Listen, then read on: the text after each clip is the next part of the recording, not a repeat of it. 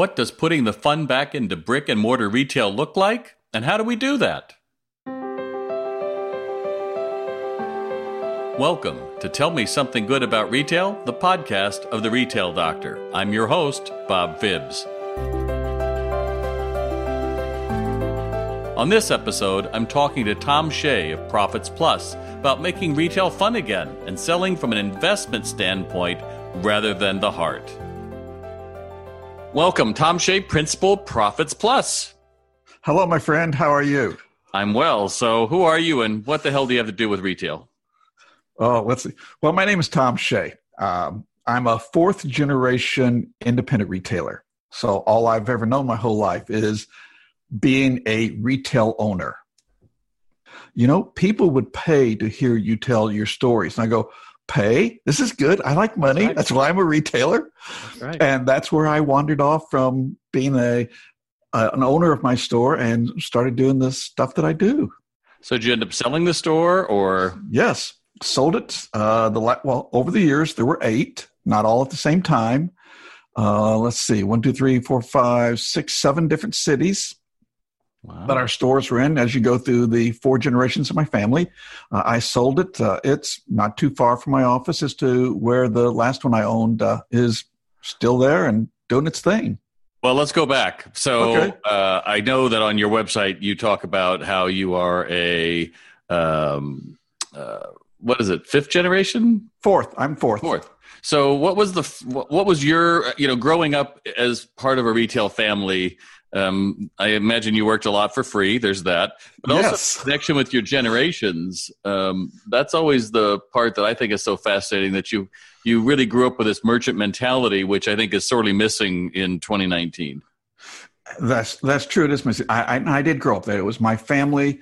Uh, great grandfather decided he was working for a person who had a general store 1919 1920 somewhere in that neck of the woods he suggested to the man, let's put gas pumps in. It's a general store. Car will pull up. He says, you know, I think cars are going to hang on here. Uh, when they stop, someone will get out, come in and get something cold to drink, see what we have to sell. The other, other one of us in the store go out and fill up their car.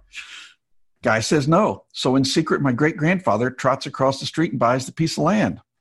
Um, the uh, the last remaining person of my grandfather's generation, my, my great uncle Van, loved to tell the story over and over and over. I was just always fascinated. He says, I remember as a little boy being in the store and the man looking across the street and saying, What's that going on over there? And he says, Daddy wouldn't say a thing because he knew if he told him, he'd fire him.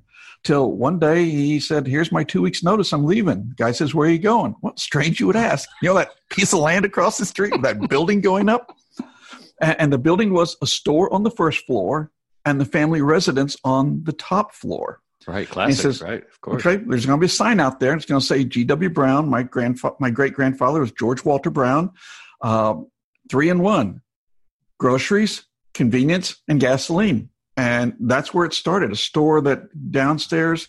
Let's see, the back of the store there was a kitchen, uh, and I remember this so well because after my great grandparents retired from the store, uh, they had the best business succession plan anyone could have. Five sons. Okay, one of them's going to kick in, right? And and it was my grandfather. And my great uncle went to Kansas and had a store. And my other great uncle stayed in the same city Fort Smith Arkansas and opened up a store 18 blocks away. So uh, that's kind of where it, it all got started for my family. And my family that's, lived up over that over that old store until 1956 See, I think that's what's so great. And uh, if I can, Tom, I think what makes that story so exciting for me is it's so much different than people coming to market with some things now, which always seem like a solution looking for a problem, right? It's like, you know, we've got an Internet of Things uh, tea kettle. It's like, how does that help? Well, you can turn it on from anywhere. It's like, dude, you still have to fill